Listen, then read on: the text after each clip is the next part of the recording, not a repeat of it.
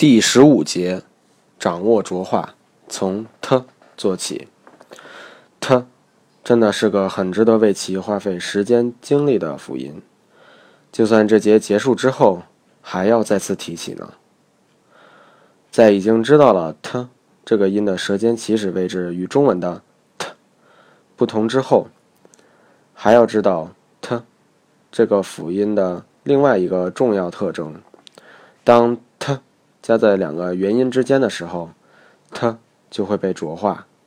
最明显的例子，city 这个单词，t 前后都是元音，所以读出来的时候不再是 t，而是的。请注意 t 下面小小的 V 字形符号。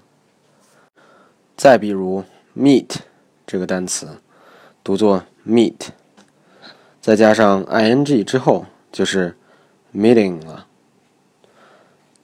变成了的，听起来很接近的的一个音。t 正是因为如此，才被称为清辅音，而的则是因为发音的时候有声带震动，而被称为浊辅音。而在自然语流中，t 前后都是元音的情况就更多了，因为很多单词以 t 结尾，而另外还有很多单词以元音开头。请仔细听听下面的录音。You education majors might be especially interested in it because it offers the opportunity to do some teaching, that is, tutoring in math and English. 第一篇第四句，这其中 it offers 两个词之间发生了连读现象，于是 t 被加在两个元音之间，而 that is 中的 t 也是一样的道理，被浊化的的与的非常接近，因为舌尖起始位置是相同的，而且不再像 t 那样只有气流震动而没有声带震动。的不仅只有气流震动，还有比的相对轻微一点的声带震动，只不过的相对更加短促一些，感觉上更加具有弹性，而事实上。直接把的读成的也是可以的，因为差别实在不大。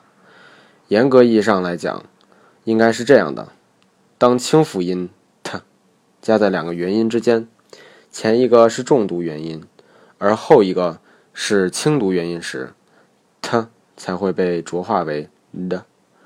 比如，rider 和 rider，ladder 和 ladder，pedal。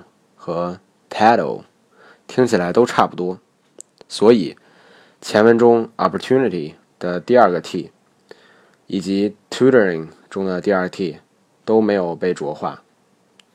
但平心而论，这确实很难分辨，尤其对把英语当作外语来学的中国学生来说，更是如此。所以，先去了解浊化现象，而后尽力模仿。但也没必要过分苛求。